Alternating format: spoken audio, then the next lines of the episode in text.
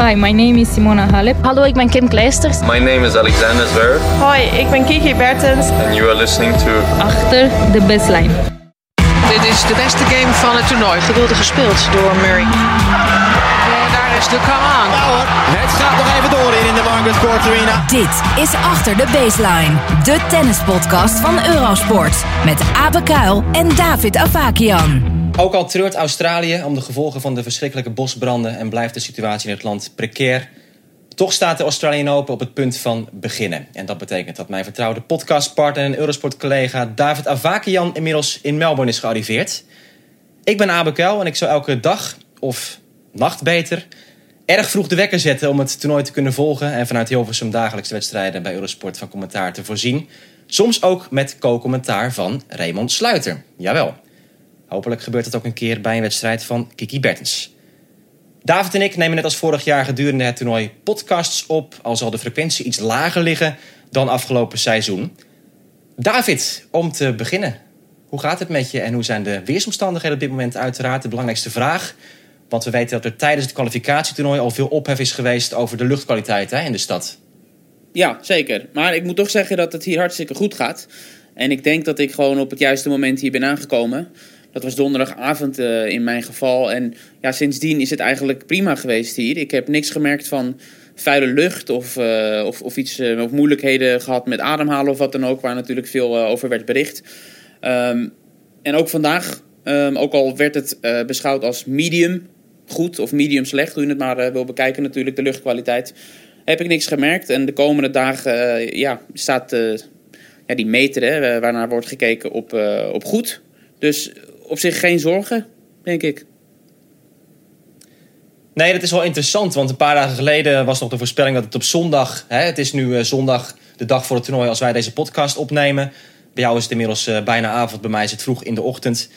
En de voorspelling was op zondag zou het weer slechter worden. De eerste dagen van het toernooi zou het misschien slecht zijn. Ik heb nu de laatste voorspellingen bekeken... en er zal heel veel ja, nattigheid zijn de komende dagen, is de verwachting. Klopt dat? Ja, nou eigenlijk vandaag al. Ik werd ook uh, helemaal plat gemaild uh, vanuit allerlei kanten, vanuit de organisatie en ook vanuit de Eurosport. Van uh, pas op, want er komt vanmiddag een, een onweersbui, een ongelooflijk zware ook. Dus wees bewust. Nou, niks van gezien. maar die nattigheid is inderdaad wel voorspeld. En dat is natuurlijk goed. Dus dat was zeker voor het toernooi goed geweest om even ja, de lucht nog een keer te reinigen, om het zo maar te zeggen. al ben ik geen expert natuurlijk en weet ik niet of dat daadwerkelijk het gevolg is. Maar ja, zo op, op, op, basis van logica denk je toch dat dat alleen maar goed kan zijn om wat, uh, om wat regen te hebben. Maar ja, nogmaals, uh, de komende dagen zijn ook gewoon goed als het goed gaat. Ja, nou jij bent nu al een paar dagen op het tennispark geweest. Op zaterdag was de officiële mediadag weer. Dat alle spelers een persconferentie geven. Je hebt zelf ook veel interviews uh, gedaan met de Nederlanders vooral. Met de coaches. Je hebt de sfeer kunnen proeven daar op Melbourne Park. Ja, hoe is dat nou? Merk je nou iets van een andere sfeer? Hè? Natuurlijk vanwege die hele situatie nu in Australië met, uh, nou ja, iedereen weet uh, wat er aan de hand is allemaal?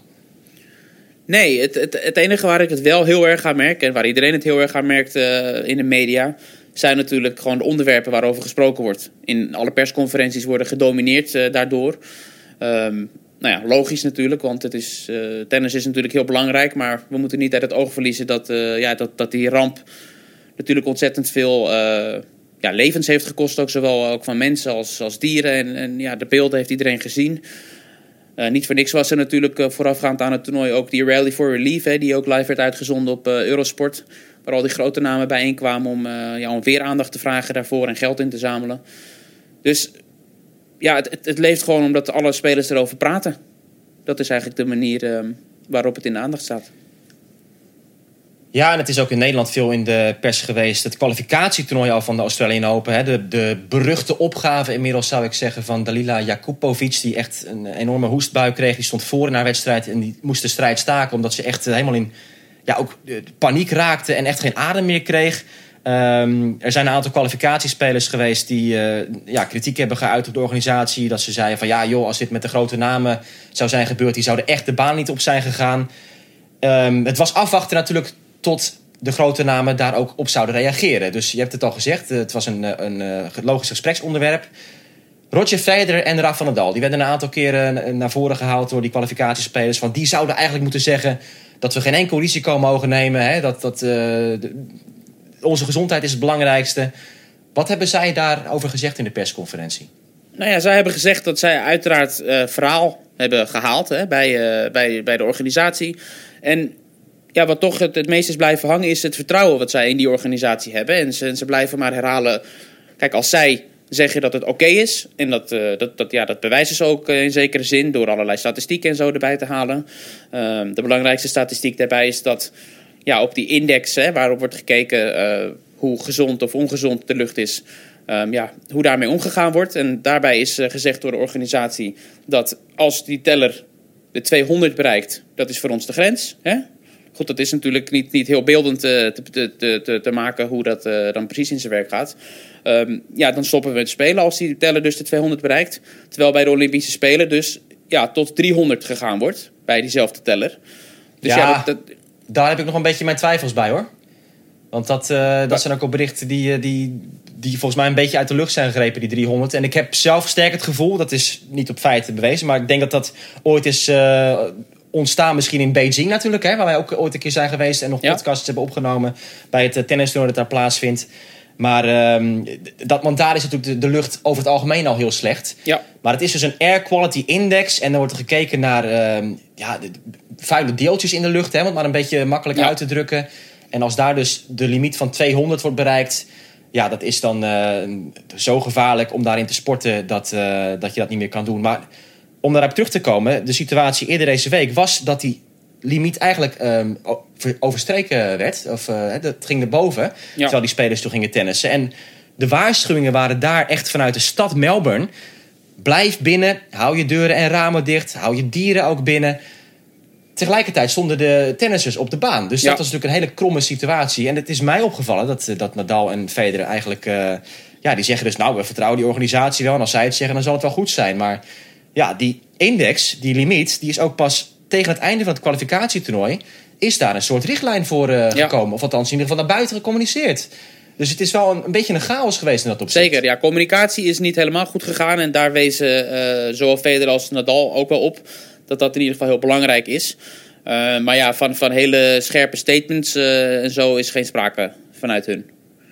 Maar er zijn sowieso heel Nee. veel verschillende reacties geweest hoor. De ene speler die, die gaf aan het heel ernstig te vinden. Shapovalov, hè, die, eh, die, die maakte een beetje Ja. een, een opmerkelijke opmerking. Ik vond dat ook weer een beetje overdreven hoor. Dat hij zei van, oh ik ga niet mijn leven op het spel zetten door hier op de baan eh, te gaan. Ik ben een jonge speler, ik heb de hele carrière nog voor de boeg.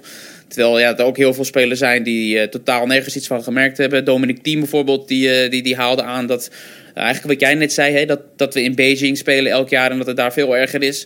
En dat hij nergens iets van gemerkt heeft. Dus eh, ja, de, de meningen zijn verdeeld. En dat hangt natuurlijk ook heel erg af van wie op welke dag heeft gespeeld. Want, eh, want het fluctueert nogal, die, eh, die ongezonde lucht. Eh, ook Tsitsipas, hè, om maar een grote naam nog te noemen, die, die gaf aan dat, dat hij op de eerste dagen dat hij trainde in Melbourne wel last heeft gehad en moest hoesten en, en ook het echt in zijn longen voelde. Dus ja, nogmaals, iedereen die heeft een andere ervaring. Ja, voor we het over het echte tennis gaan hebben, nog even dan vooruitkijkend, David. Stel nou dat er echt eh, over straks meerdere dagen misschien toch eh, hele slechte omstandigheden zijn, dat die limiet te hoog is om te gaan tennissen. Wat is dan het backup plan? Nou, een paar weken geleden werd al gezegd door de organisatie: ja, dat kunnen we opvangen, want we hebben drie stadions met daken. En andere wedstrijden kunnen we dan ook wel in ons indoorcomplex afwerken. Nou, dat is ook al een beetje in het water gevallen, dat, eh, dat plan. Want daar is gespeeld ook, of getraind door, door tennissers die al lang aanwezig zijn eh, bij het toernooi. En nou ja, op die slechte dag met die slechte lucht bleek dus dat daar ook gewoon die lucht in dat indoorcomplex komt en blijft hangen. Dus daar kon ook niet worden getennist. Dus ik ben wel benieuwd wat ze dan eh, gaan doen. Daar is nog niet echt duidelijkheid over. Hè? Als het nu echt Nee. een paar dagen extreem slecht zou zijn. Nee, ik heb daar althans niks over gehoord. Eh, ja, het, het enige wat ik, wat ik weet is dat in ieder geval de komende dagen, dus de komende vier dagen, ehm, ja, de, de voorspelling gewoon is dat het heel goed zal zijn. Ja, en de eerste week is uiteraard het belangrijkste. Als ze daar doorheen kunnen komen, dan zijn er al zoveel wedstrijden gespeeld. Ja. Dan zou je al meer kunnen opvangen door alleen die drie stadions te gebruiken. Maar ja, dat blijft natuurlijk een heel interessant eh, verhaal. En het blijft een beetje een Ja. onzekere factor over hoe dit eh, toernooi zal gaan eh, verlopen verder. Eén ding om daar Dan- aan toe te voegen, Ja? als het kan. Wat, wat heel belangrijk is, is, althans waar we geluk mee hebben, is dat we niet zoals voorgaande jaren zo'n ontzettend warme zomer hier hebben op dit moment, nu het toernooi gaande is. Want we hebben vorig jaar temperaturen van ver boven de 40 graden gehad. Daar is nu geen sprake van. Dus je moet je voorstellen, als, als dat er nog bij was gekomen, dan was het misschien echt ellendig eh, geworden. Ja.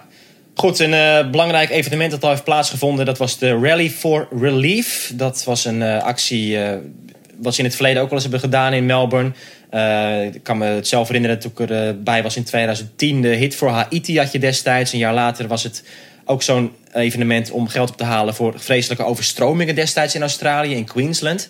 Ehm, en nu was het dus eh, ja, voor, de, voor de bosbranden. En kwamen allerlei wereldtoppers daar op de baan om eh, geld op te halen. Eh werd bekend dat Federer en Nadal samen 250.000 dollar ook nog hebben gedoneerd. En we kennen ook de verhalen uiteraard dat heel veel spelers hebben gezegd... ik ga 100 dollar of 150 of 200 dollar per ace doneren. Eh, de toernooien zelf werken daar ook aan mee in dat opzicht. En dat was natuurlijk een mooi eh, evenement om daar eh, ja, steun te geven aan al die slachtoffers. En ook even wat luchtige ehm, ja, entertainment te verzorgen voor, voor alle getroffenen in, in Australië. Ja. Ehm, zonder daar, Ja, al te diep op, zeggen? ja, ja, zonder daar al te diep op in te gaan, is het misschien wel, wel leuk en eh, belangrijk om toch wel even te noemen wie eigenlijk dat een beetje aan het rollen heeft gebracht. Hè? Dat, eh, dat het allemaal is begonnen Mm. bij eh, Nick Kyrgios, die, die voor het eerst Ja. publiekelijk op de baan tijdens die ATP Cup daarover begon te praten. En ja, toen is het een beetje gaan lopen. Hè. Het, het, het, het- is zeg maar overgegaan van speler op speler. Steeds meer spelers gaven ook aan, net als Kyrgios, te doneren per ace. Ehm, en ja, dat is toch, toch, toch wel een belangrijk signaal van hem. En hij, eh, ja, hij is heel emotioneel over ook geweest en blijft het ook. En ehm, ja, ja, petje af. We gaan het over het eh, toernooi hebben, David. Ehm, natuurlijk het belangrijkste voor ons als Nederlanders... waar over het algemeen de meeste interesse naar uit zal gaan... is het optreden van Kiki Bertens. Er waren wat vraagtekens na het eh, begin van het seizoen van Kiki... dat goed was met een kwartfinale in Brisbane... en een finale in het dubbelspeltoernooi met Ashley Barty, eh nota bene.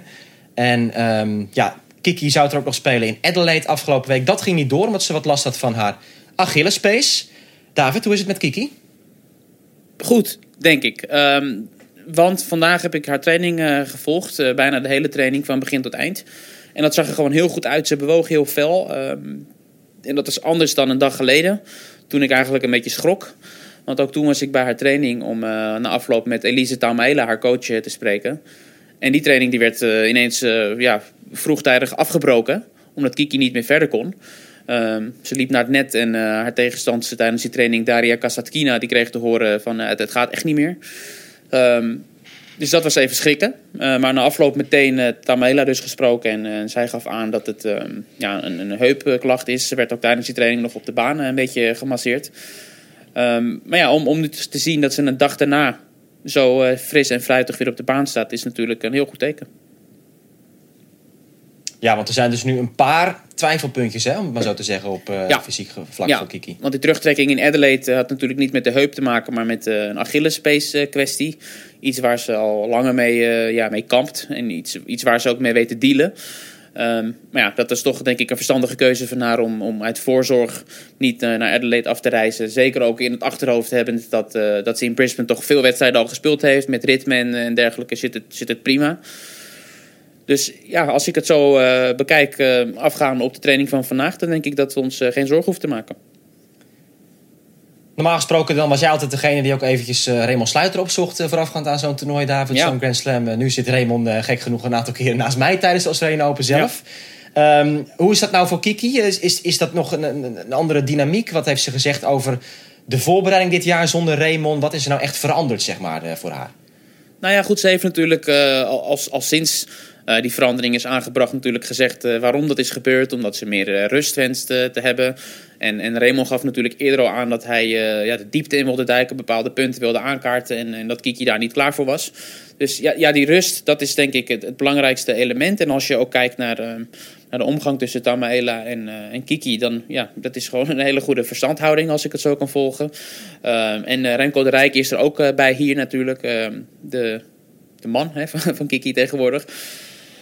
Dus ja, de dynamiek is denk ik niet, niet, niet heel veel veranderd. Want ja, die, die twee die waren er natuurlijk ook al bij toen uh, Raymond er was. Dus Raymond is, is, is dan weggevallen. Maar ja, het is niet een heel gloednieuw team in die zin. Het is niet dat er een, een, een nieuw gezicht bij zit. Dus ja, heel veel verandering was er denk ik ook niet uh, te verwachten. Nee. Kiki heeft nog wat extra voorbereidingstijd dan de helft van alle deelnemers hier in Melbourne in het enkelspel. Want zij gaat op dinsdag pas spelen. En die loting, wat vind jij daarvan? Ik denk dat we niet hoeven te klagen. Jij? Ja, je moet een beetje oppassen met dat soort uitspraken natuurlijk. Maar op papier had het een stuk, een stuk slechter kunnen uitpakken volgens mij. Zeker nog interessant is dat... Um, ja, wat op voorhand een beetje een, een, een, een baalpuntje was nog... was dat uh, Serena Williams Kiki Bertens passeerde op de ranking. Waardoor Kiki als negende is geplaatst in Melbourne. En niet bij de beste acht. Ja, dat is toch wel een soort... Uh, um, ja, een groot verschil. Omdat je daardoor in de vierde ronde al echt een, uh, een top 8 speelster kan treffen als Bertens zijnde.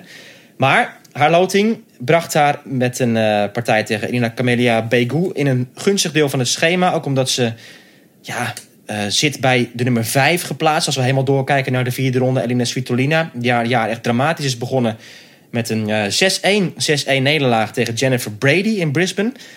En Amanda Anisimova, de eerste geplaatste speelster die Kiki Bertens kan treffen. Een supertalent uit Amerika. Maar goed, misschien ook niet uh, volwassen genoeg om tegen dat lastige spelletje van Bertens al te kunnen, te kunnen winnen. Dat is denk ik ook een, uh, een aardige loting voor, uh, voor Kiki. Maar die Begu is ook over het algemeen meer een gravelspeelster. Dus dat zou je denken dat dat een aardige binnenkomen is. Ja, en die heeft natuurlijk de laatste jaren niet zo gek veel gepresteerd. Het was, het was een, paar jaar terug vooral dat zij ja, best aardig speelde. Vooral op gravel ook.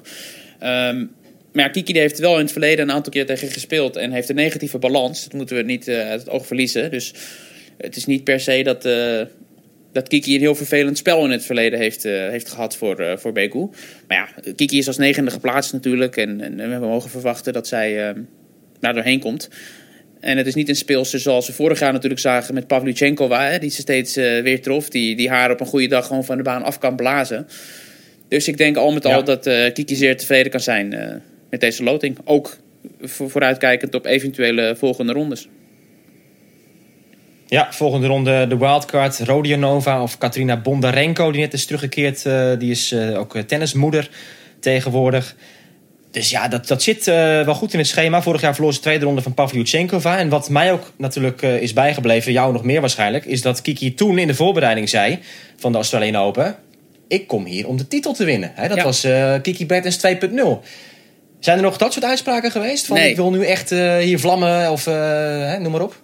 Nee, nee, zeker niet. Het is, ja, dat was toch een, een moment dat zij echt ja, net een vaste top 10 speelster was. Hè? Het was de eerste keer dat ze geplaatst was uh, als top 10 speelster uh, op een Grand Slam. Ja.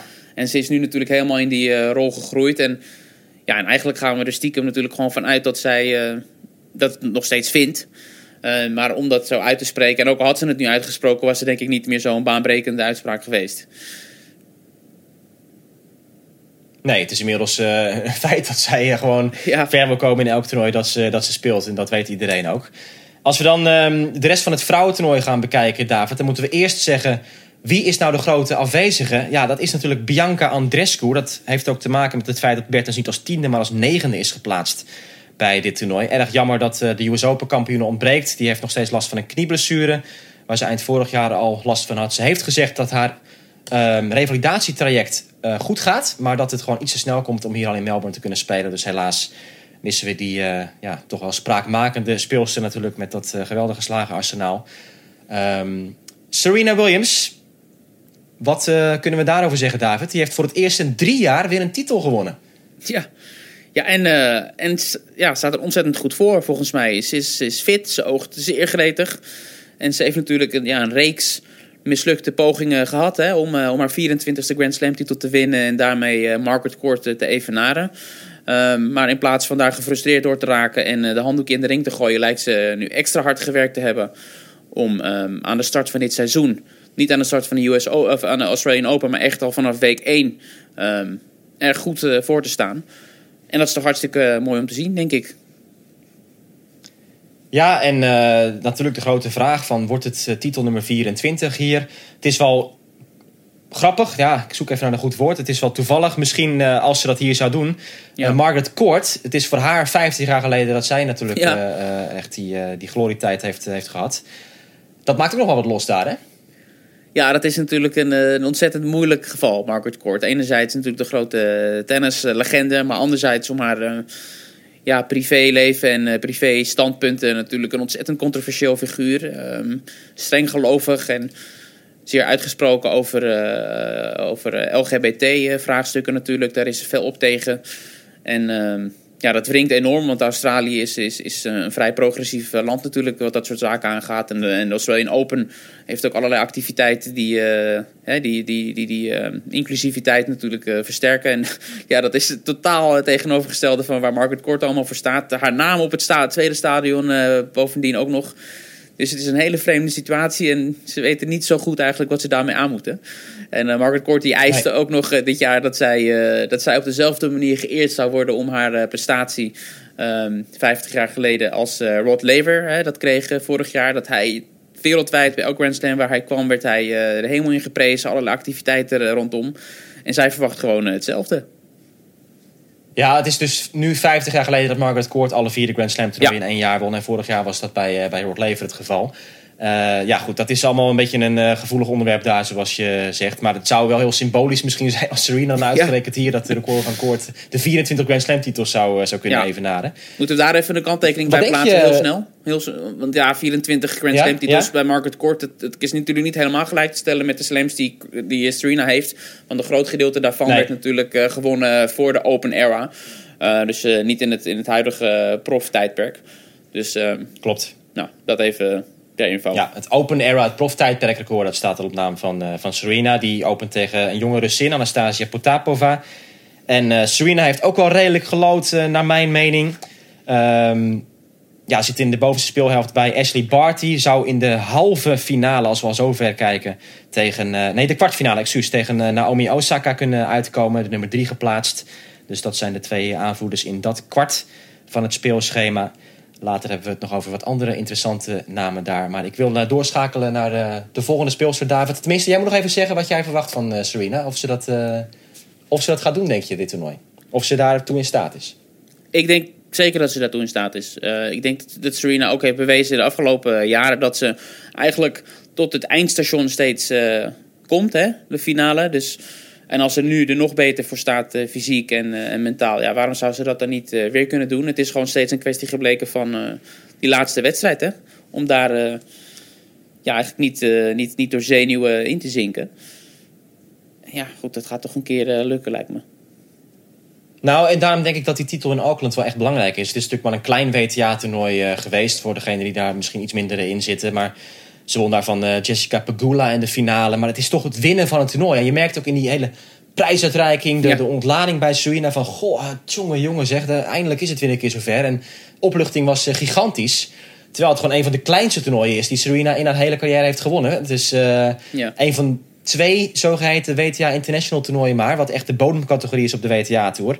Maar ze maakt er echt wel een groot uh, ding van. Dus ik denk dat dat echt bevrijdend heeft gewerkt voor Serena. En dat we een hele goede Serena hier zullen gaan zien in Melbourne. Het is vandaar een makkelijk bruggetje maken naar Caroline Wozniacki. De hele goede vriendin van Serena Williams. Kampioene twee jaar geleden in Melbourne. Zij gaat haar laatste toernooi spelen nu voordat ze gaat stoppen. En uh, ja, er dan een hele mooie carrière op zit voor de Deense.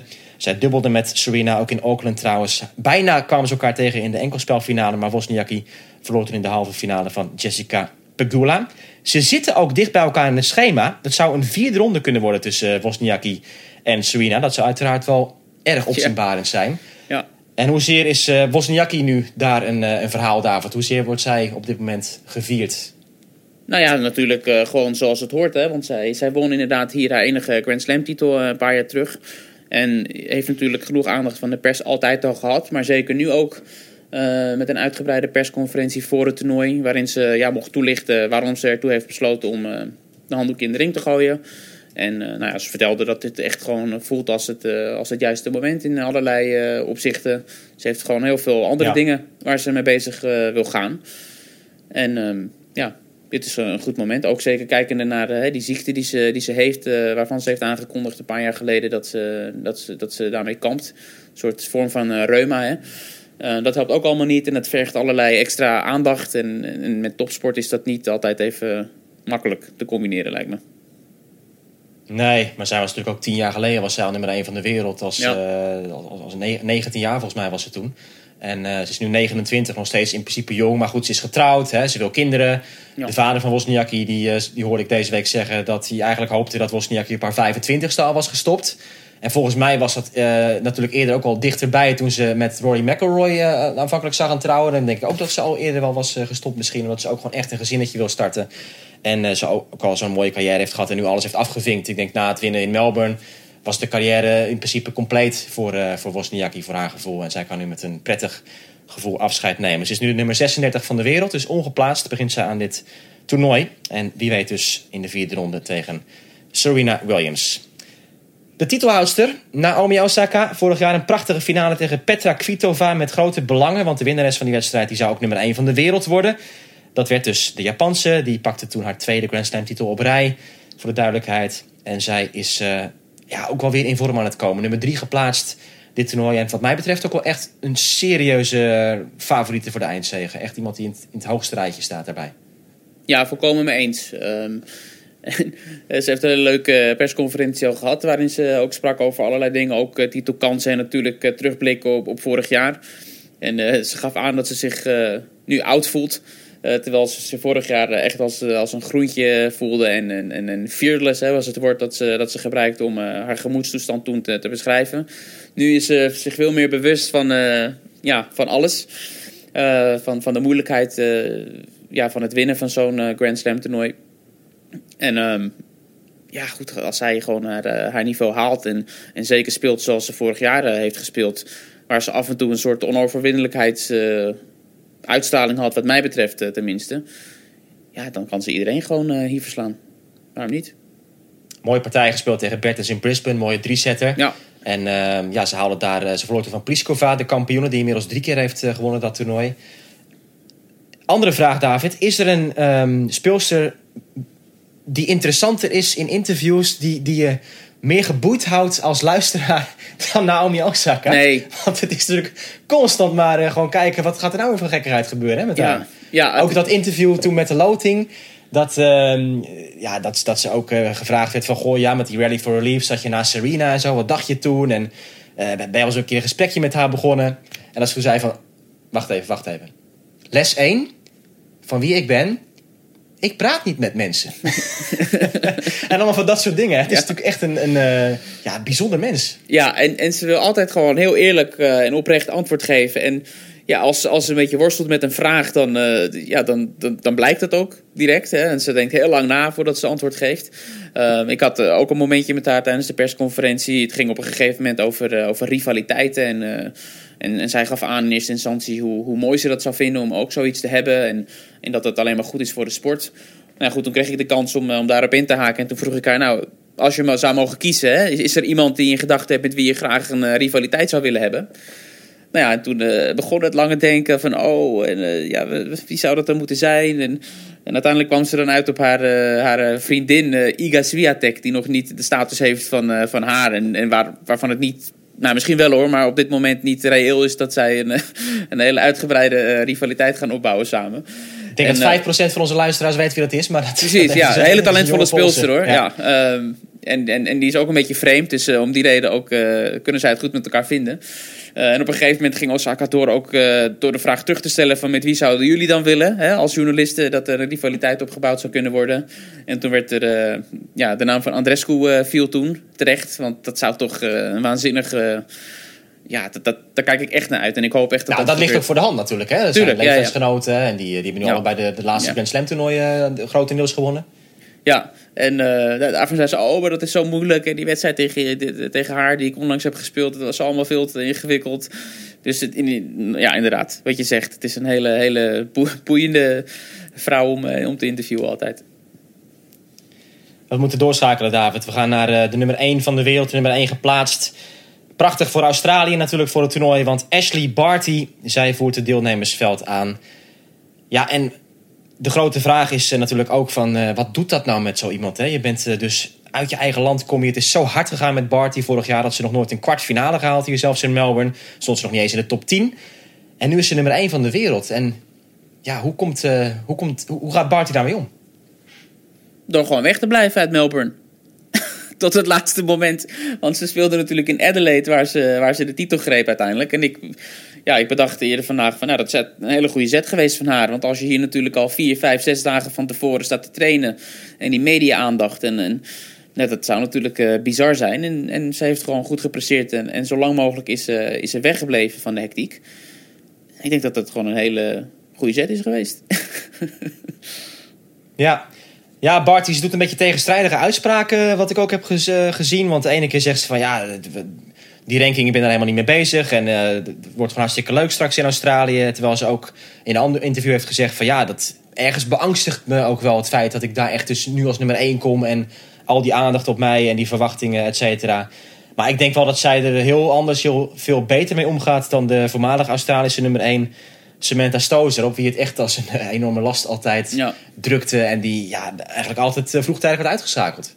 Ja, zeker. En we moeten natuurlijk niet vergeten ook uh, het, het, verleden van Ashley Barty. Zij heeft natuurlijk een paar jaar is er sowieso uh, op hele jonge leeftijd uitgestapt uit de sport. Omdat ze het allemaal niet meer aankon. Dus allemaal werd het haar te veel. Ja. Dus ze heeft uh, de nodige bagage en weet er altijd heel goed mee om te gaan. En ook haar, haar omgang met de media is, is heel bijzonder en, en, en eigen.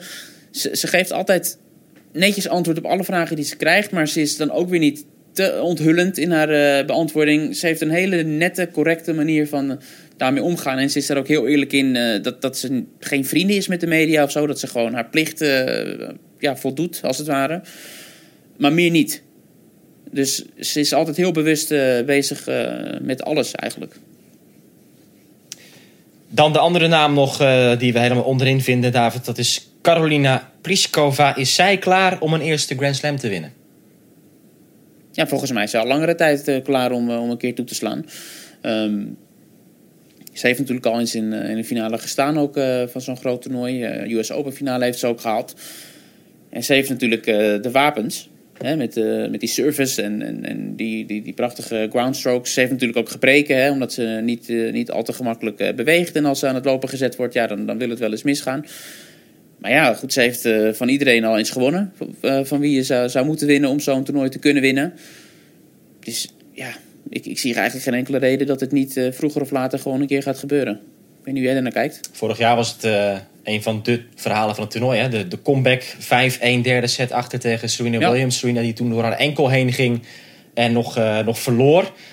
En daardoor haalde Pliskova de halve finale. Dus ze heeft veel punten te verdedigen. Ja, het is bijzonder dat zij nu al drie keer het toernooi in Brisbane heeft gewonnen. En ja. voor de duidelijkheid, het is een heel sterk bezet toernooi. Waar uh, veel speelsters uit de top 20 altijd uh, van de partij zijn. En daar maakten ze weer heel veel indruk. Uh, Pliskova, ze won er ook van Naomi Osaka trouwens. En ja, het, het, het, ziet er allemaal heel goed uit, dat spel. En ook wat daar opviel is dat ze vanuit de verdediging heel goed uh, speelde, moet ik zeggen. Daar heeft ze echt uh, stappen in gezet. Het is ook iemand die de laatste jaren ja, regelmatig van coaches is gewisseld. Die wat nieuws probeert uh, vaak. Maar volgens mij ook de volwassenheid heeft om gewoon een keer zo'n groot toernooi te kunnen winnen. En ze zit ook wel aardig in het, in het speelscherm. In hetzelfde kwart trouwens als Kiki Bertens. Dus wie weet dat dat ook nog een kwartfinale kan worden voor Bertens tegen Pliskova als ze allebei zover komen. En dan kom ik op het bruggetje naar natuurlijk onze andere Nederlandse speelster nog die meedoet. Want dat is Aranska Rus. Die heb je ook gesproken, David. Aranska Rus, vorig ja. jaar een record neergezet. Ja. Zij heeft tien toernooien gewonnen op de ITF-tour. Maar ja, nu de transitie maken naar een hoger niveau. Ja, dat is natuurlijk uh, de grote uitdaging. Ze heeft door al die toernooien te winnen, door uh, 78 wedstrijden te winnen in dat jaar, heeft ze Niet te geloven, ja, die, die, die, plek in de top 100 hè, veroverd op, uh, op eigen kracht. En dan is het nu, zoals je zegt, zaak om dat nou ja, tot op zekere hoogte voor te zetten op, op de WTA-tour, waar natuurlijk het echte werk plaatsvindt. En waar ze in het verleden ook gewoon al op, op, heeft gepresteerd natuurlijk, jaren geleden. Maar ja, dat is, het is bijzonder interessant om dat te, te, gaan volgen. En ze is uh, voor het eerst sinds 2013 staat ze hier in het hoofdtoernooi uh, in Melbourne. Dat is toch ook wel een, een, flinke afwezigheid geweest al, uh, geweest al die jaren. En ja, ik denk dat ze ook gewoon een goede kans heeft om, om misschien wel gewoon door de eerste ronde heen te komen. Ook al speelt ze tegen een speelster die natuurlijk hoger staat op de wereldranglijst in Magda Linet. Een goede Poolse speelster. Maar ja, waarom niet? Ja, we moeten niet vergeten dat eh, Rus in het eh, verleden ooit nog eens de juniorentitel won Ja. hier in, eh, in Melbourne. Daar heb ik En, daarover gesproken. ehm, ja, wat, wat heeft ze gezegd in, eh, in gesprek met jou? Ja, ze, is- dat het inderdaad een hele bijzondere, eh, eh, to- een bijzonder toernooi is voor haar. En natuurlijk dat ze die herinneringen heeft en dat het helemaal niet voelt als heel lang geleden eh, dat ze hier won. Ehm, ja, ver- verder heeft ze natuurlijk eh, iets gezegd over, over dat jaar en, en hoe het is eh, gekomen dat ze zo succesvol is geweest in 2019.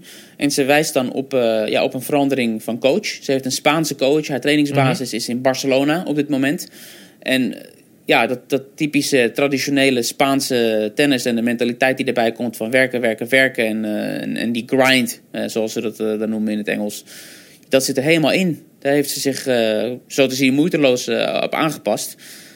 En ze is gewoon eh, ja, echt een bijter op dit moment. Ja, toch is het wel waanzinnig natuurlijk. Als je zoveel wedstrijden wint op de ITF-tour... eh, dan zou je toch denken, dan moet dat iets hoger ook wel lukken. Dat, ehm, ja, het, bijzondere verhaal is dus dat ze zo in de schaduw is gebleven vorig Ja. jaar, wil ik eigenlijk zeggen. Met zoveel zegens. En toch nauwelijks de publieke aandacht eh, gehad daarvoor. Omdat het op een wat lager podium is. Ja.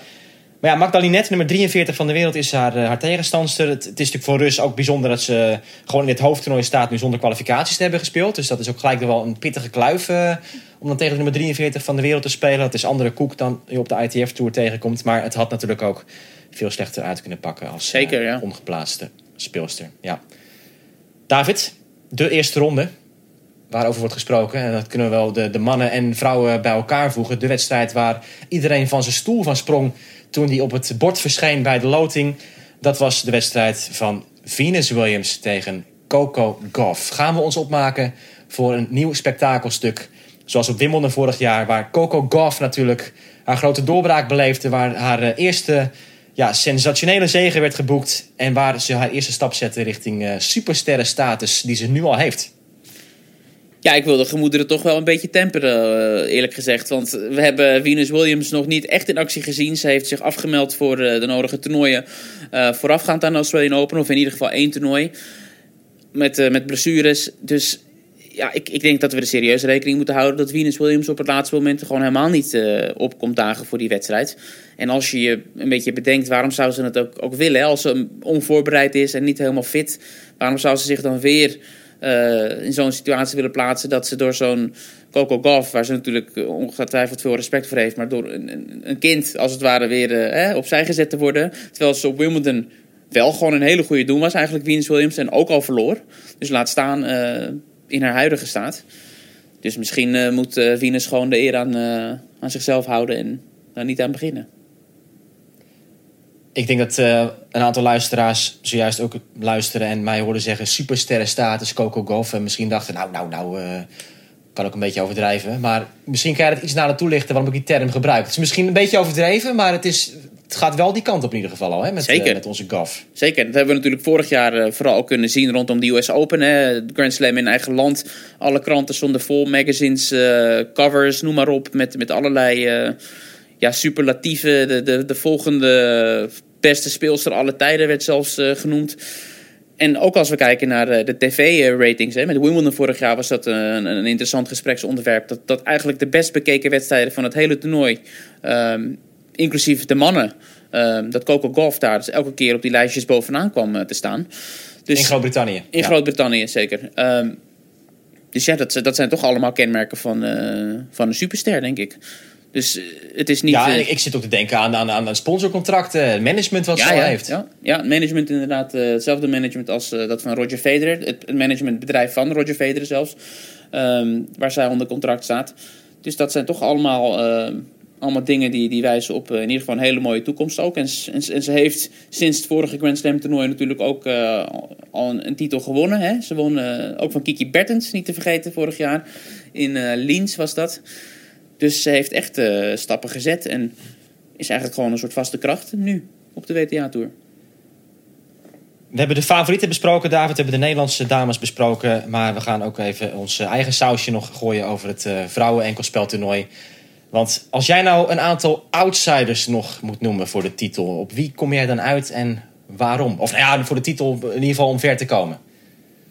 Ja, nou, dus er zijn er een aantal. En dan, dan kijk je ook een beetje naar hè, wat, wat er al is gebeurd tot, eh, tot Open dit jaar. En dan vallen toch al heel snel eh, de namen van... Nou, moet ik dat eigenlijk zeggen? Of eh, waarom vertel jij niet eerst even over jouw outsiders? Want ik, ik, heb het gevoel dat jij het gesprek ergens heen probeert te sturen. En ik ga er niet intrappen. Zeg het maar gewoon.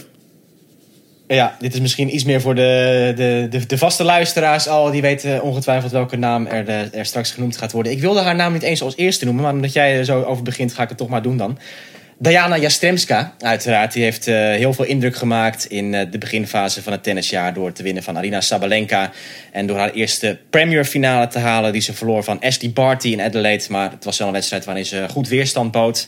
Ehm tweede set was echt eh, 50-50 wel geworden. Ja, Jastremska, ja, ik, ik, ik val natuurlijk in herhaling. Maar als je naar haar slagen kijkt, dan is het gewoon eh, ongelooflijk hoe makkelijk zij vaart genereert. Hoeveel power erin zit. En, en fysiek eh, echt een perfecte bouw natuurlijk ook voor een tennister. Ja, het is allemaal nog een beetje onvolwassen, haar spel. Ze is natuurlijk Ja. jong, nog 19 jaar. Ze moet een beetje daarin nog stappen zetten dat ze de juiste bal op het juiste moment slaat. Ze heeft nu een nieuwe coach, Sasha Bayin. En die heeft ook verklaard... Ik heb met Serena gewerkt, ik heb met Naomi Osaka gewerkt. Als je kijkt gewoon wat zij qua slagenpakket heeft... dat is op hetzelfde niveau.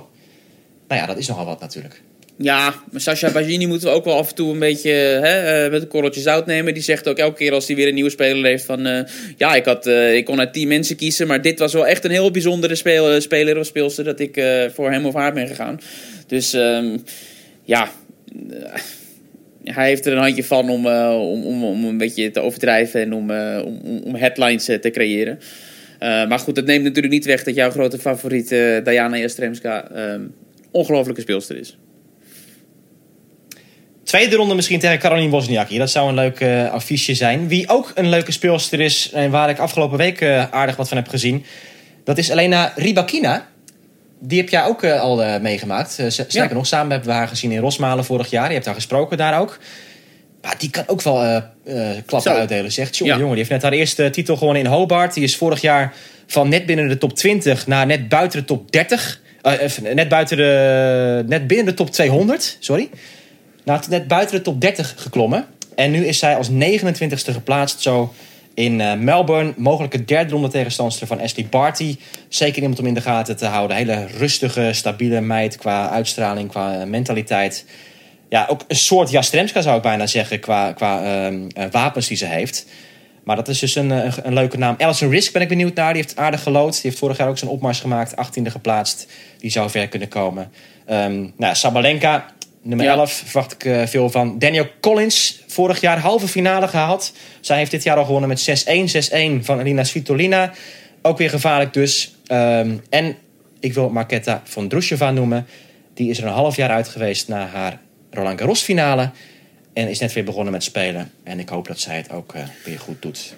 Ja, ik zou eigenlijk eh, willen toevoegen, eh, althans meer de aandacht willen vestigen op een paar wedstrijden nog in de eerste ronde. Heel snel als dat kan. ehm, Mhm. Die zeer eh, spraakmakend zijn wat mij betreft. Ik zie Donna Vekic tegen wildcard Maria Sharapova staan als eerste ronde.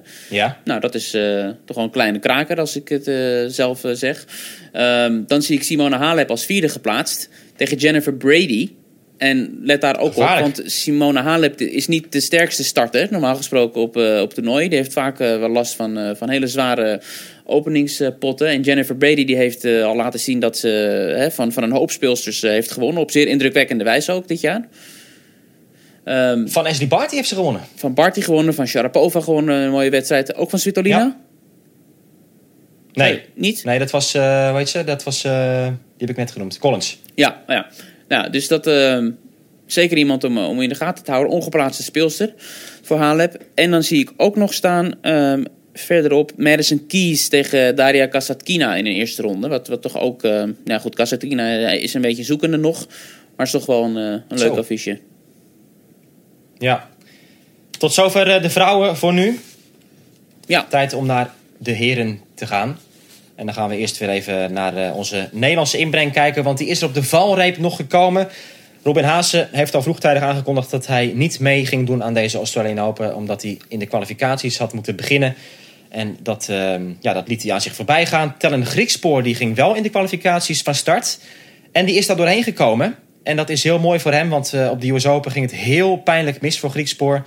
Stond hij een set en 3-0 en volgens mij zelfs eh, twee breaks voor toen tegen Trungeliti en verloor alsnog. Het was een complete ineenstorting. Je hebt eh, met Griekspoor daar uitgebreid over gesproken in het offseason. Ook nog over die wedstrijd, eh, David. Ehm, en nu is hij dus eh, zonder setverlies door die kwalificaties heen gekomen. En gaat hij zijn Grand Slam debuut maken. Is hij de enige Nederlander in het hoofdtoernooi, in het mannen-enkelspeltoernooi. En hij is gekoppeld aan Taylor Fritz. Hoe blij is Griekspoor met zijn kwalificatie? Nou ja, het viel mij op dat hij vrij ingetogen reageerde ook op zijn overwinning.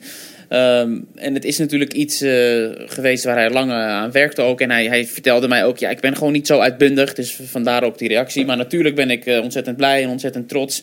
Uh, maar ook vooral verrast. Want mijn voorbereiding is, nou ja, eigenlijk dramatisch geweest. Want hij heeft door, door schouderklachten, waar hij al langere last van heeft... ja, heeft hij gewoon heel veel niet kunnen doen. Niet, niet zich ideaal kunnen voorbereiden. En dat hij dan uitgerekend nu na zo'n uh, vreemde en gebrekkige voorbereiding dan toch uh, dit flikt. Door, uh, door zo door die kwalificaties heen te komen. Komt eigenlijk een beetje als een verrassing. Hij heeft ook aangegeven dat hij hier op de Australian Open een. ja, eigenlijk ook onverwacht een, een, een lokale plaatselijke toernooifysiotherapeut tegen het lijf is gelopen. Die hem op een wonderbaarlijke manier zo heeft behandeld. En zo van advies heeft voorzien dat hij ja, nu heel goed weet te dealen met die schouder. Dus dat is uh, ja, dat geluk hè, wat, vaak, uh, wat je vaak nodig hebt om, uh, om, om, een stap te zetten. Nou, dat, dat, dat lijkt nu allemaal te gaan klikken voor hem. Hij heeft natuurlijk ook sinds kort Dennis Schenk in de arm genomen als, als coach. Um, en, en die hamert toch heel veel op professionaliteit, gaf hij vandaag ook aan in gesprek. Want hij zegt die blessures van, van Tellen zijn natuurlijk enerzijds heel veel pech. Maar tegelijkertijd ook deels geboren uit ja, gewoon niet op de juiste manier bezig zijn met je sport. Uh, zei hij eerlijk en, uh, en, en streng toch ook. Ja, om, om nu echt gewoon te leven voor je sport en dag in dag uit altijd precies het, het, het, juiste te doen. Dat gaat ook een verschil maken uh, daarvoor. En als alles goed gaat en als Tellen jaar in jaar uit op die ATP-tour kan opereren, dan verwacht hij gewoon dat er een, een vaste kracht in de top 100 gaat zijn. Ja, Dennis Schenk is ook iemand met heel veel ervaring in, in, in het coachen van Nederlandse spelers. En lijkt een goede aanwinst te zijn voor Tenna Griekspor in dat opzicht om hem uh, ja, verder te ontwikkelen in zijn carrière. Um, ja, we gaan het dus zien. Taylor Fritz, lastige tegenstander, natuurlijk nummer 29 geplaatst. Maar dat zal wel weer een uh, mooie ervaring worden sowieso voor uh, Griekspoor. Ja, en Griekspoor die heeft natuurlijk... Dan David Sterk. Heel, heel snel ja? nog... Um, al een paar hele mooie overwinningen geboekt tegen spelers van naam. En Gatjanov een keer verslagen vorig jaar nog in Rotterdam. Ja, en Ahoy. En het, ja. jaar, en het jaar daarvoor ook uh, van Wawrinka gewonnen. En natuurlijk die prachtige partij ja. tijdens de Davis Cup Finals tegen Andy Murray gespeeld. Dus op het moment dat hij tegen mm. een, een, een, bekende speler van naam uh, staat... Dan, dan levert hij eigenlijk altijd wel. Ja, dat is waar. Ja. Tegen Murray had hij uh, kunnen winnen ook die wedstrijd. Dat was echt een waanzinnig optreden eind vorig jaar in Madrid. David, ik stel aan jou de vraag: hoeveel titelkandidaten zijn er bij de mannen? Drie. Ja? Eerlijk gezegd, ja. Weet je, de rest ik, is outsider? Het, het is, ja, dat, is, dat, dat is, vind ik namelijk wel een interessant discussiepuntje. Ja, want het is natuurlijk uh, ja, het eerste hè, het Grand Slam toernooi van het uh, nieuwe decennium. En het laatste decennium werd natuurlijk uh, gigantisch gedomineerd door, door dezelfde drie spelers. Door Federer, Nadal en Djokovic. misschien in een andere volgorde. Djokovic, Nadal en Federer. Om een beetje, ja, toch binnen hun ook een ranking aan te brengen. En eigenlijk tot het tegendeel bewezen is op een Grand Slam... ga ik toch gewoon vanuit dat, dat een van die drie weer met de titel er hier vandoor gaat. En dan met name Novak Djokovic als ultieme titelkandidaat. Oké, okay. advocaat van de duivel, tot het tegendeel uh, bewe bewezen is. De ja. Open finale, Daniel Medvedev. Ja, ja, maar wat heeft, Daniel Medvedev heeft toch niet van, uh, van, van twee of drie van die spelers gewonnen? Het is, hè, nee, van, klopt. Nee, maar ik vind het wel interessant dat jij dus, dat jij dus, dat jij dus nog Federer wel echt bij die drie zet en dus Federer nog het predicaat titelkandidaat geeft. En dus uh, Nadal Djokovic logischerwijs ook. Maar de rest daarbij niet noemt. En dat je dus nee. punt 1 Federer boven met en Tsitsipas zonder, zonder, uh, zonder enige twijfel. Zonder enige twijfel. Ik, zie, ik, ja, ik, ik, ik, ik, geef mij een argument waarom ik dat uh, niet zou moeten doen. Nou, punt 1. Uh, Federer heeft nog geen wedstrijd gespeeld dit jaar. Ja. Nou goed, hij kwam, twee jaar geleden kwam hij terug nadat hij zes maanden geen wedstrijd had gespeeld en won meteen hier het toernooi. Zeker, dus, zeker. Dus, dus, tijden zijn veranderd. Ja. Sorry? Ik zeg de tijden zijn veranderd. Ja, nou ja, ik heb, ik heb toch niet de indruk dat, uh, dat Federer uh, een slecht 2019 uh, heeft gedraaid. hij had natuurlijk is één, één punt verwijderd van het winnen van Wimbledon. Notabene door achtereenvolgens Nadal en, en Djokovic bijna te verslaan. Dus ja, dat is eh, een half jaar geleden.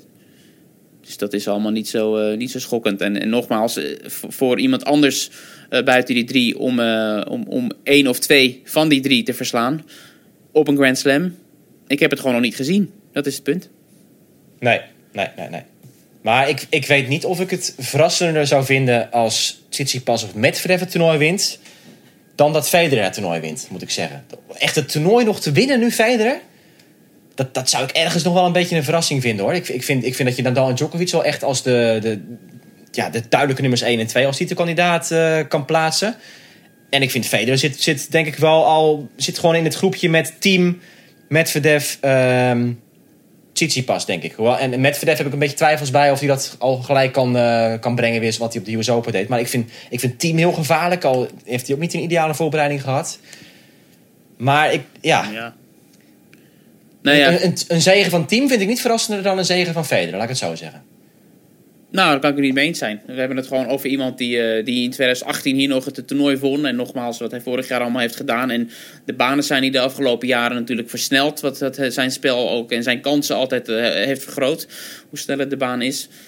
En hij komt in het. Het is een zevenvoudig. nee, dat zeg ik niet goed. Djokovic is zevenvoudig winnaar. Jo- Federer is zesvoudig winnaar hier. Hij, hij speelt hier graag. En ja, als hij ook weer gewoon zoals, eh, zoals bijna altijd al die avondwedstrijden steeds weer eh, krijgt, hè, dan, dan zal hij ook niet in, in, in, in de hitte hoeven te- al te veel hoeven te spelen.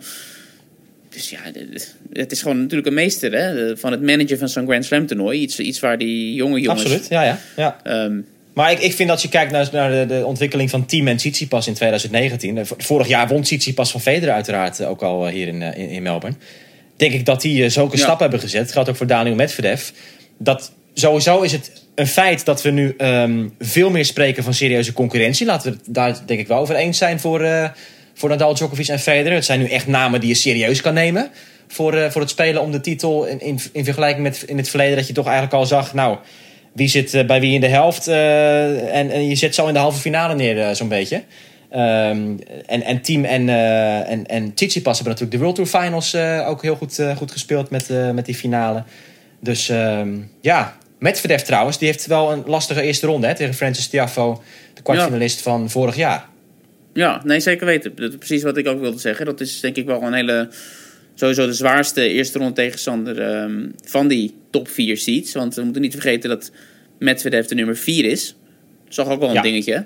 Ehm, ja, want, eh, want Djokovic die, die start uh, ook niet tegen een hele makkelijke tegenstander. Met Stroef in de eerste ronde. Dus ehm, Ja, ja, ik weet het niet. Ik- De kansen van, eh, van die gasten, ja. Het is toch ook vaak eh, wat, je, wat, je, wat je krijgt uiteindelijk, is, is daar die matchups. Bijvoorbeeld Medvedev, die heeft eh, tegen Djokovic natuurlijk heel goed gespeeld. Ehm, en, die, Ja. en, en dat is natuurlijk iets. Maar tegen Federer bijvoorbeeld heeft hij nog nooit echt een serieuze kans gehad. Dus dan mocht dat ook tegenover elkaar komen. Is het maar de vraag dat Medvedev ineens het, eh, de, de code van Federer heeft gekraakt. En zo zijn er ook andere matchups natuurlijk. die, die met Nadal totaal niet klikken. Dus nogmaals, wat ik aan maar ja, kijk, een, een Tsitsipas is, eh, een Tsitsipas heeft Djokovic ook pijn gedaan. Hè? En dat Ja. zou een kwartfinale kunnen zijn tussen die twee. Federer zit in de helft bij Djokovic. Die heeft, ehm, als je ver kijkt, heeft hij goed geloten omdat hij Matteo Berrettini als reekshoofd, als topreekshoofd in zijn kwart heeft zitten. Dat is eigenlijk de beste, denk ik, die je kan treffen van, eh, van die top 8. Ehm, hoewel Federer in de derde ronde een gevaarlijke klant kan tegenkomen. Daar gaan we straks iets verder op door. Nadal heeft Medvedev in zijn speelhelft en team kan niet treffen in de kwartfinale. Dat zou wel een wedstrijd zijn, denk ik. Zeg. Als we even terugdenken aan Nadal-team op de US Open... en, en vaker de confrontaties eh, tussen die twee. Dat zou, eh, denk ik, echt, echt vuurwerk opleveren. Ehm ja, Medvedev met Alexander Zverev... die eh, natuurlijk aan het worstelen is. Die, die vooral moeite heeft om niet al te veel dubbele fouten te slaan in, in zijn wedstrijden. Dat zijn de, de grote vijf, als we het, eh, als we het zo kunnen Ja. noemen. Ja. Maar ja, goed, Djokovic, ja, zeven keer gewonnen. Het is natuurlijk ongelooflijk. En als we zagen hoe hij speelde met, eh, met, met- tijdens de ATP Cup, eerste editie van dat toernooi, stond geen, eh, geen, eh, geen maat op bijna tegen Nadal weer. Hoe, hoe alles lukte in die wedstrijd. Het is ongelooflijk hoe hij over matchups gesproken op hardcore tegen Nadal echt eh, niets fout kan doen zo'n beetje. Ja. 19 sets op rij gewonnen op hardcore tegen Nadal. Nu vorig jaar die finale hier in Melbourne heeft Djokovic nog zijn beste finale ooit genoemd in aanloop naar deze Australian Open. En ehm, ja, wel heeft hij moeite gehad weer met die, eh, met die next-gen eh, spelers. Hè? Met, eh met Medve- Medvedev die hem heeft uitgedaagd. En Dennis Shapovalov. En dat is ook iemand waar ik dit jaar veel van verwacht. Ook uh, terugkijkend naar eind vorig jaar. Finale Parijs-Bercy, winst in Stockholm. Davis Cup finale goed gespeeld met een paar uh, mooie zegens. Gatjanov en Berrettini. En nu bij de ATP Cup won hij van uh, Zverev, de Minar en Tsitsipas. Dus dat is wel iemand om, om in de gaten te houden ook. En dat zou een mogelijke vierde ronde kunnen worden voor Federer tegen uh. Heb je ook niet het idee dat die, dat die Canadees dit jaar nieuwe stappen gaat zetten? Ja, zeker. Uh, en het is natuurlijk al jarenlang bekend dat het een ontzettend groot talent is. Won op een hele jonge leeftijd ook natuurlijk toen die wedstrijd van Nadal hè, in, in Canada. daarna werd er ja. meteen heel veel van hem verwacht, maar kon hij niet echt leveren. zijn spel werd natuurlijk ook nog veel kanttekeningen bij geplaatst. Het was allemaal wel heel erg uitgebreid en die bewegingen. En op het moment dat hij een beetje werd opgejaagd, dan, ja, dan kwam hij een beetje in de knoop met zijn slagen, hoe mooi die ook zijn. En hij lijkt dat allemaal een beetje, hè, ook al onder leiding van uh, Yuzhny, hè, de, de, de coach, de, de voormalige speler, heeft hij dat allemaal, allemaal wat ingekort en het is allemaal iets compacter en dat lijkt uh, vruchten af te werpen. Dus ik verwacht zeker van, uh, van hem ook dat hij stappen gaat zetten. En hij staat niet zo heel ver van de top 10 vandaan, hè? Laten we dat ook even noemen. Nee. 13, geloof ik. Uh, Career high ranking nu ja, 13e plaats inderdaad. Ja. ja. En ik heb al mensen gehoord uh, in het media, mediacentrum hier die zeggen dat ze verwachten dat hij het jaar in de top 5 gaat eindigen zelfs. Dat uh, is wat mij betreft misschien iets overdreven, maar de, de verwachting Ja, maar ik, ik, heb echt, ik heb echt wel uh, gewoon gezien ook met die Davis Cup finale weken zo. Je ziet, in het verleden was Chapovalov, dat was die, was die enorme shotmaker, maar er gingen twee ballen het hek in per game.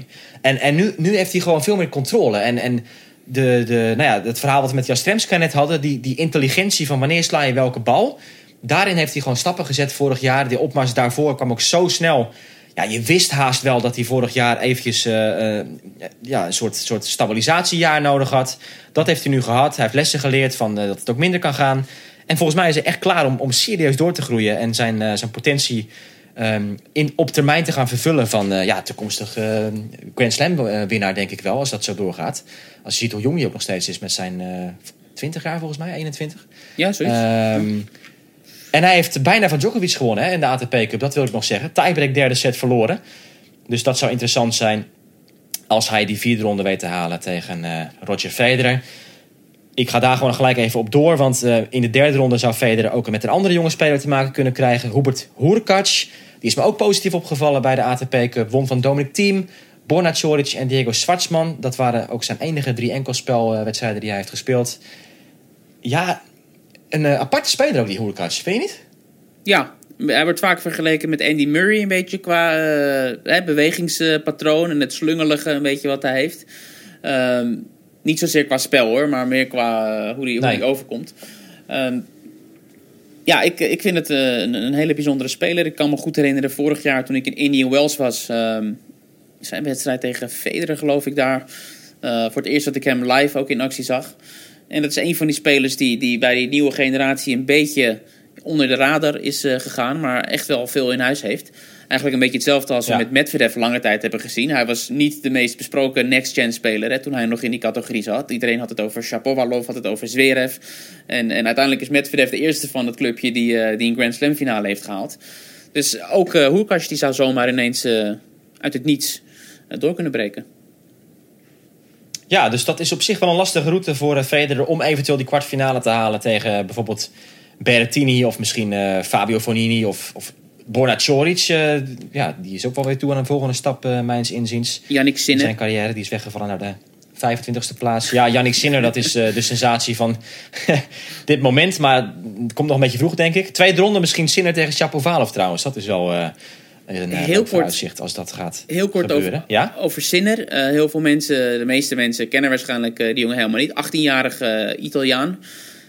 Doorgebroken, ja. vorig jaar de Next Gen Finals gewonnen. En wat ik er eigenlijk over wil zeggen is gewoon iets wat me opviel hier in het mediacentrum. De persaandacht voor Yannick Sinner is waanzinnig. Op het moment dat hij werd aangekondigd, stroomde alle internationale media drie man sterk van de New York Times. Iedereen rennen naar Sinner om aan te geven dat dat echt iemand is waar uh, heel veel van wordt verwacht. Oké, nou dat is uh, een extra onderstreping inderdaad van zijn potentie en zijn hype op dit moment. Waar ook een hype omheen hangt, David, en dat is volkomen terecht, daar kan niemand omheen. Dat is uh, de hype om Andrei Rublev. Die heeft twee toernooien al gespeeld en ze allebei gewonnen. Dat is de eerste speler op de ATP-tour sinds 2004. Dominik Ribatti destijds, de Slovaak. Die twee toernooien heeft gewonnen in de eerste twee weken van het tennisjaar. Ja, dan eh, roept dat ook de vraag op van... heeft Rublev niet al te veel tennis nu gespeeld? Maar wat een eh, indruk heeft hij gemaakt. Ja, absoluut. En hij had natuurlijk vorig jaar al tekenen, liet hij zien van, eh, van, van enorme vooruitgang.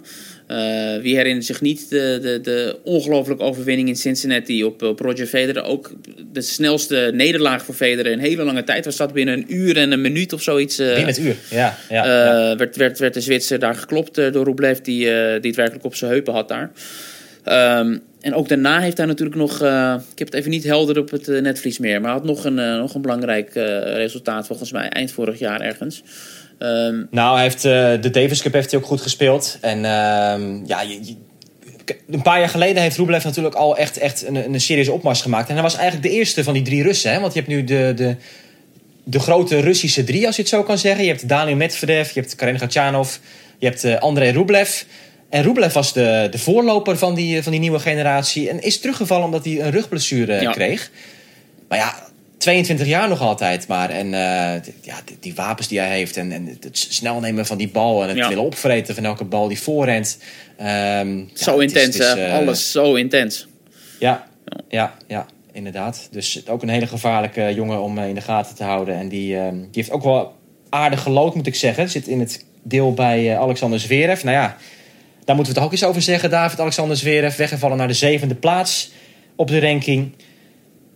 Ongelooflijk, hè? Een paar jaar geleden dachten we allemaal dat hij misschien nu al wel eh, één of twee Grand Slam titels eh, gewonnen zou hebben. Maar dat, niemand praat nu over zijn kansen in Melbourne. Nee. Of niemand, die- als, als hij nu wint, dat, eh, dat kan niemand zich Nee, voorstellen. Nee, compleet het vertrouwen verloren in zichzelf en in zijn slagen. En, en, en dat was nou juist wat hem zo bijzonder maakte. Dat, eh, ja, eigenlijk dat overschot aan zelfvertrouwen, zelfs tot op het arrogante af af en toe, eh, wat hij had, dat is compleet verdwenen.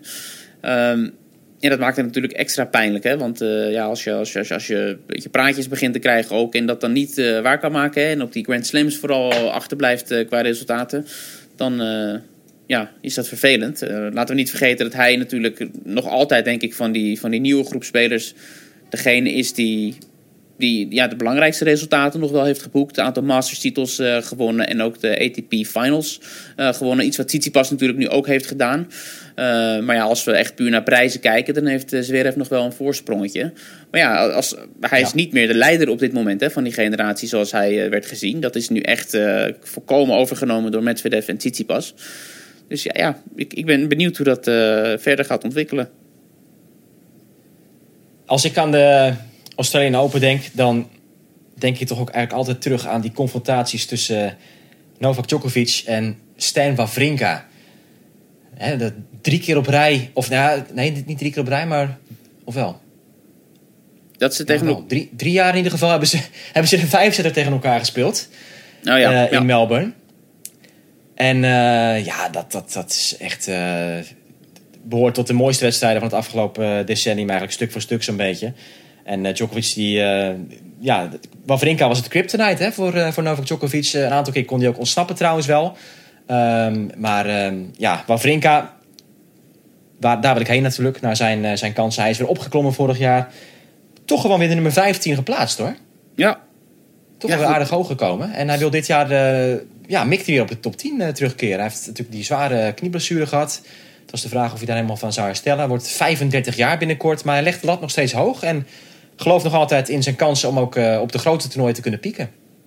Ja, ja, goed, je kijkt natuurlijk als speler er om je heen en je ziet eh, andere spelers ook gewoon ver na hun dertigste goed pieken. Eh, en, en je weet wat je in huis hebt. En het is natuurlijk geen geheim dat op het moment dat hij ja, zijn hoogste niveau haalt, dan is het zo goed als dat van iedereen bijna.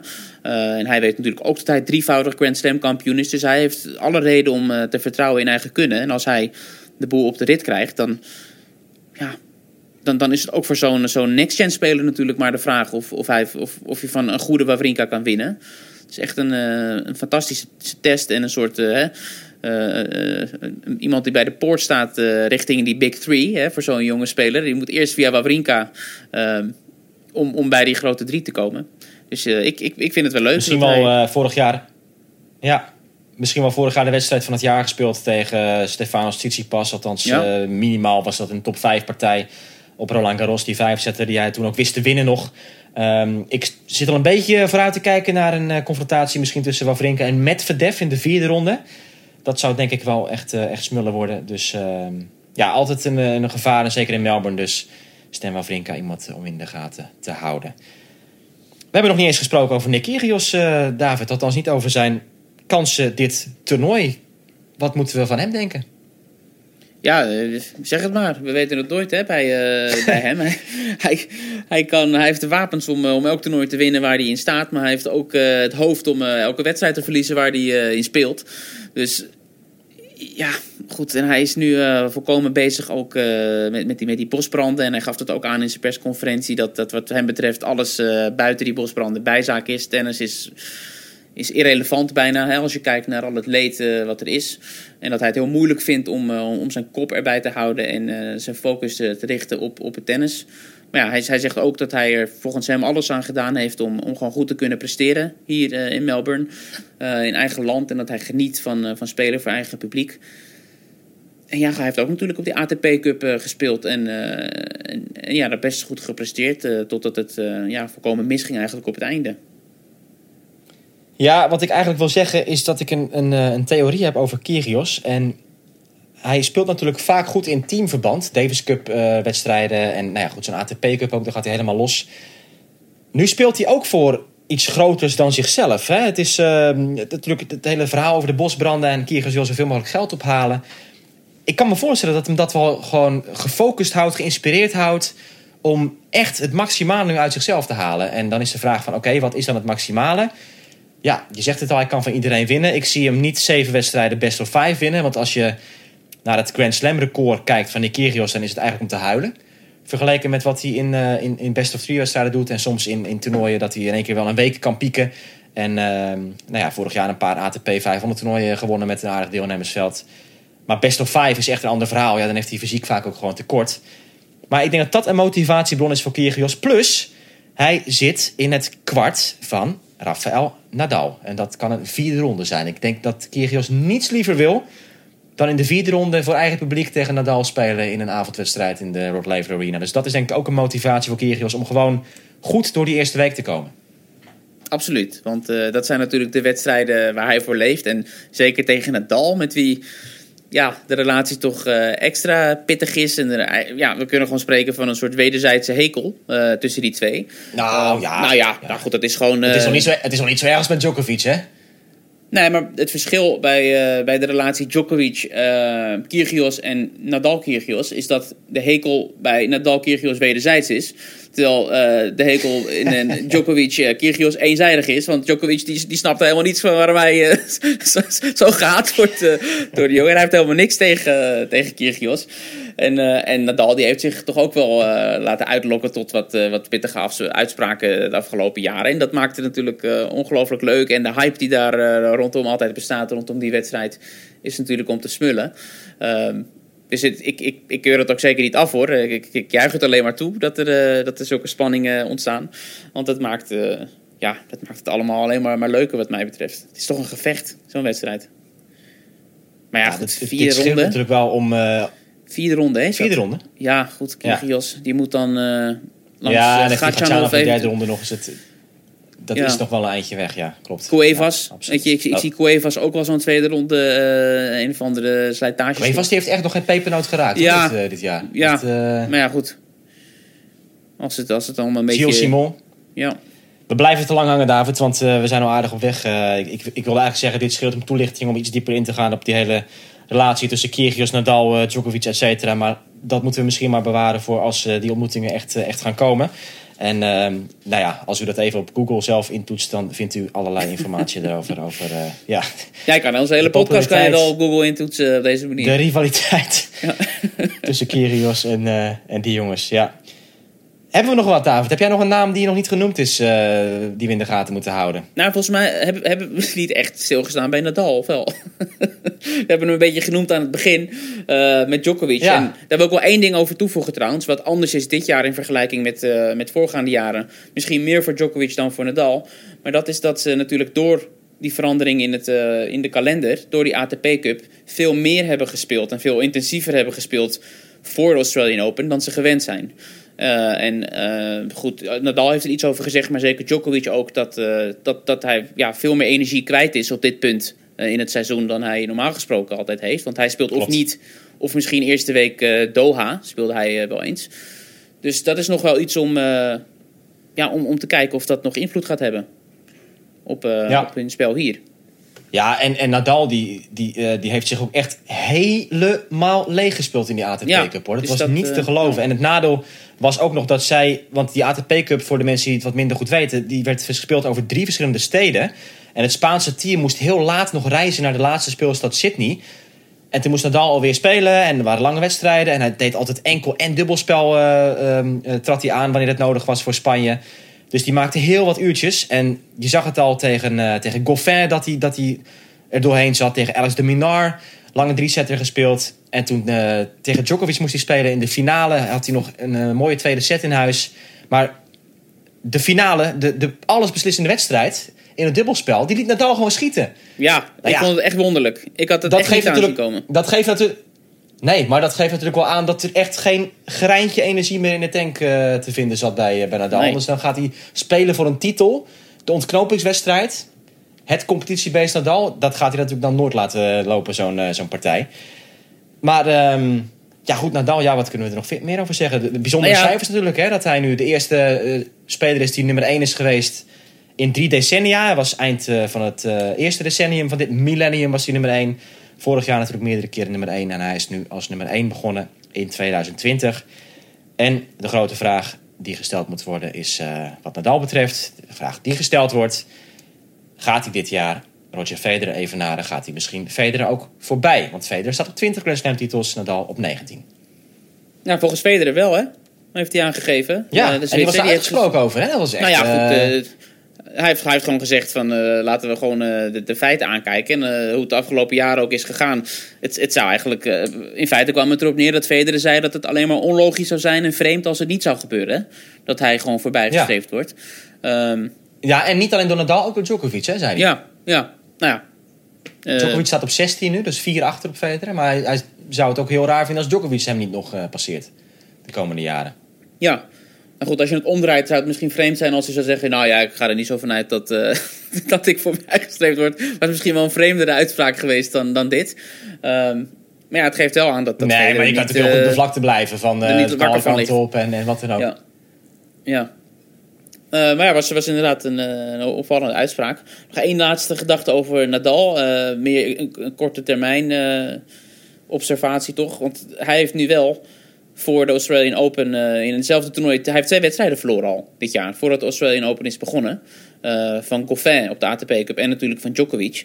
En dat is toch een soort vreemde, unieke situatie... om, om, om A, in hetzelfde toernooi eh, twee keer te verliezen voor hem ja, geeft dat iemand, geeft dat je vertrouwen dat je toch in die, dan in de finale staat? Is, is dit dan eigenlijk gewoon, ja, zit dat niet lekker? Ik, ik, ik, ik vind het bijzonder. Nou, ik, ik, denk dat, ik denk dat Nadal een, een heel goede voorbereiding heeft gehad. Dat hij zoveel wedstrijden heeft gespeeld. Dat hij die wedstrijd tegen Goffin, die kan je gewoon wegstrepen. Omdat daar, nou ja, wat ik zei, toen kwam hij net uit die andere stad. Het was nog drie uur tijdsverschil trouwens, Perth en Sydney. Dat was een, een flinke afstand. En ja, ja dat, dat, dat was niet echt een resultaat waar hij nou de- zich druk om zou maken. Djokovic, eh, pluspunt van Nadal is dat hij in de tweede set echt serieus weerstand wist te bieden tegen Djokovic. Dat is ook lang Ja. geleden op hardcourt. Eh, zeker die gedachte vorig jaar, die finale, helemaal weggeblazen. Hij heeft nu in zijn hoofd wel, ja wacht even. Die tweede set in die ATP Cup finale, dat was eigenlijk gewoon eh, 50-50. Die had ik ook kunnen winnen. Ehm, dus, dus dat zal hem denk ik alleen maar vertrouwen geven richting Melbourne. Ik denk dat Nadal, als hij gewoon eh, geen pijntjes heeft... Wat, ja, dat heb ik ook niet eens gemeld. Dat Nadal in Australië zo vaak eh eh, blessureleed heeft, eh, heeft gehad. En ook tijdens het toernooi dat er ineens ergens iets in zijn lichaam schiet.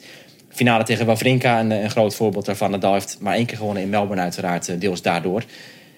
Maar wat ik wil zeggen, als hij fit is, dan, dan denk ik dat Nadal gewoon eh, ja, echt de, de favoriet is om de finale te halen. En dat we gewoon een, een Nadal Djokovic eh, krijgen, dat dat voor de hand ligt. Ja, ja goed, voor, de- voor de hand weet ik niet. eh, maar eh, Nou ja, als je, als je Ja. iets moet invullen, dan, dan denk ik dat dat de Ja. logische keuze is. eh. ja, ja, eens. Oké. Nou, Er zijn ongetwijfeld van Nog alles meer? vergeten, maar eh, ik, ik, ik denk dat we... toch ja, aardig, Alex eh, de Minar. ehm, Ja. zijn afmelding. Want eh, hij heeft eh, ja, de, de hele goede nummer van Australië. Ook, ook eh, maximaal ehm, gas gegeven daar voor zijn land. Eh, samen met eh, vormde hij daar die tandem. Had daar eh, kunnen winnen van Nadal. Was dichtbij. Ehm, speelde toen echt wel echt heel goed. Eh, veel mensen hebben er ook over gezegd. Het beste dat hij ooit heeft gespeeld, Alex de Minar. En eh, dat is wel een aderlating natuurlijk. Dat de Australische nummer 1 ontbreekt bij eh, ja, de Australian Open. Ook voor Ashley Barty misschien extra vervelend dat, eh, dat er nog meer aandacht dus echt, echt op haar terecht zou komen. En niet ook eh, een beetje verdeeld richting eh, Alex de Minar. Maar het gaat beginnen, David. De order of play van maandag. Waar kijk jij vooral naar uit? We hebben natuurlijk Aranska Rus. Die gaat spelen. We hebben Kiki Bertens op, eh, op dinsdag pas. Tellen Griekspoor speelt ook op dinsdag, geloof ik, hè? Ja. Zeker. Wat is de partij van, eh, van maandag? Ja, Coco Gauff tegen Venus Williams als het doorgaat. Ja. ja, maar ook als het doorgaat, verwacht ik niet dat, dat, dat het een hele spraakmakende wedstrijd eh, gewoon qua tennis gaat worden. Althans, daar vrees ik een beetje voor. Ehm, ja, het is gewoon leuk om, eh, om, om die toppers, denk ik, eh, aan het werk te zien. Als je dan kijkt naar Rod Laver Arena meteen, hè, op dag 1 eh achter Ja, bijzondere line-up, hè? Osaka. Williams, Federer, Party, Djokovic. Nou, Ongelooflijk. ongelooflijk schema, meteen. Ehm, Veel ja, om ve- naar uit te kijken. ja, ik denk dat dat het wel is. Ah, ja, ja, iedereen die het een... Kort eet. ja... Eurosport Player. Eurosport Player. Alle ja. banen. Elke bal live. Hè? Zo doen we dat gewoon. Ja. Ja, we gaan natuurlijk eh, twee weken alles weer volgen, zoals gezegd. U kunt zelf ook op, Eurosport, op de Eurosport Player alle wedstrijden uitkiezen.